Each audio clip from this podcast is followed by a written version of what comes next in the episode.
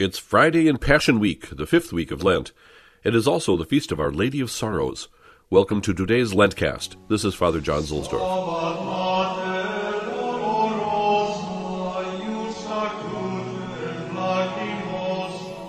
Our spiritual pilgrimage to the station churches of Lent in Rome continues by gathering at Saints John and Paul, where we have been before, and then marching up to Santo Stefano Rotondo on the Caelian Hill.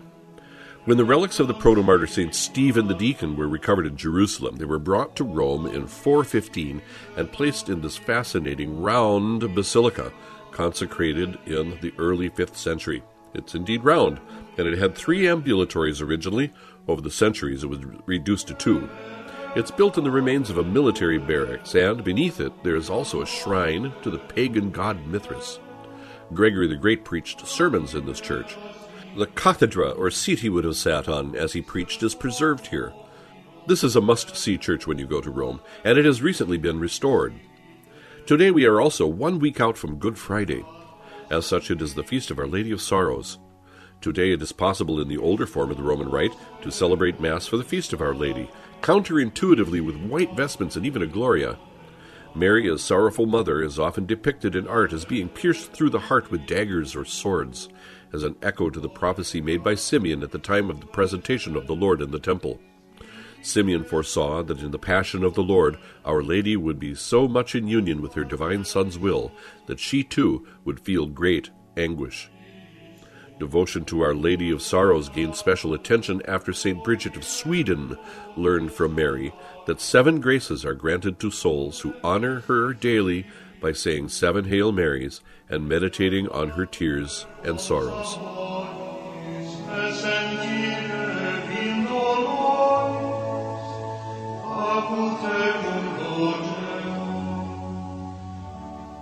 From Toward Easter by Father Patrick Troadec. In exactly one week it will be Good Friday.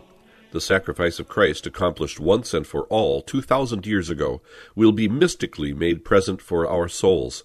Our thoughts and our hearts will be all taken up with contemplating this profound mystery of the justice and the mercy of God.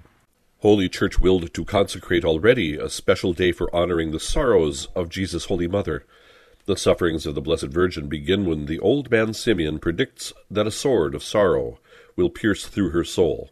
But they reach their paroxysm at the foot of the cross.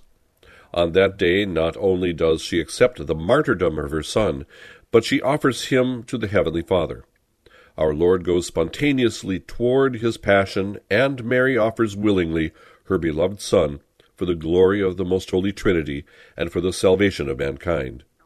Mary mixes her tears as a mother, the most holy and the most loving of mothers, with the divine blood of her Son for the redemption of the men of all time. God, who had given her this divine Son, asks her for him back on Calvary, and Mary offers him with all the love of her heart in the greatest adhesion to the divine will. O Mary, O Mother most loving, it is your heart also which is pierced mystically by the iron point of the spear. It opens for me an entry into your sorrowful and immaculate heart, and I wish today to meditate on your sufferings. O Queen of mercy, refuge of sinners, untiring advocate of all our miseries, deign to watch over me during these days. The passion of your Son took place beneath your gaze. Help me to draw near to its mystery, so that my soul, redeemed by the blood of your Son, and watered with your tears, may convert resolutely to God, and always persevere in his service.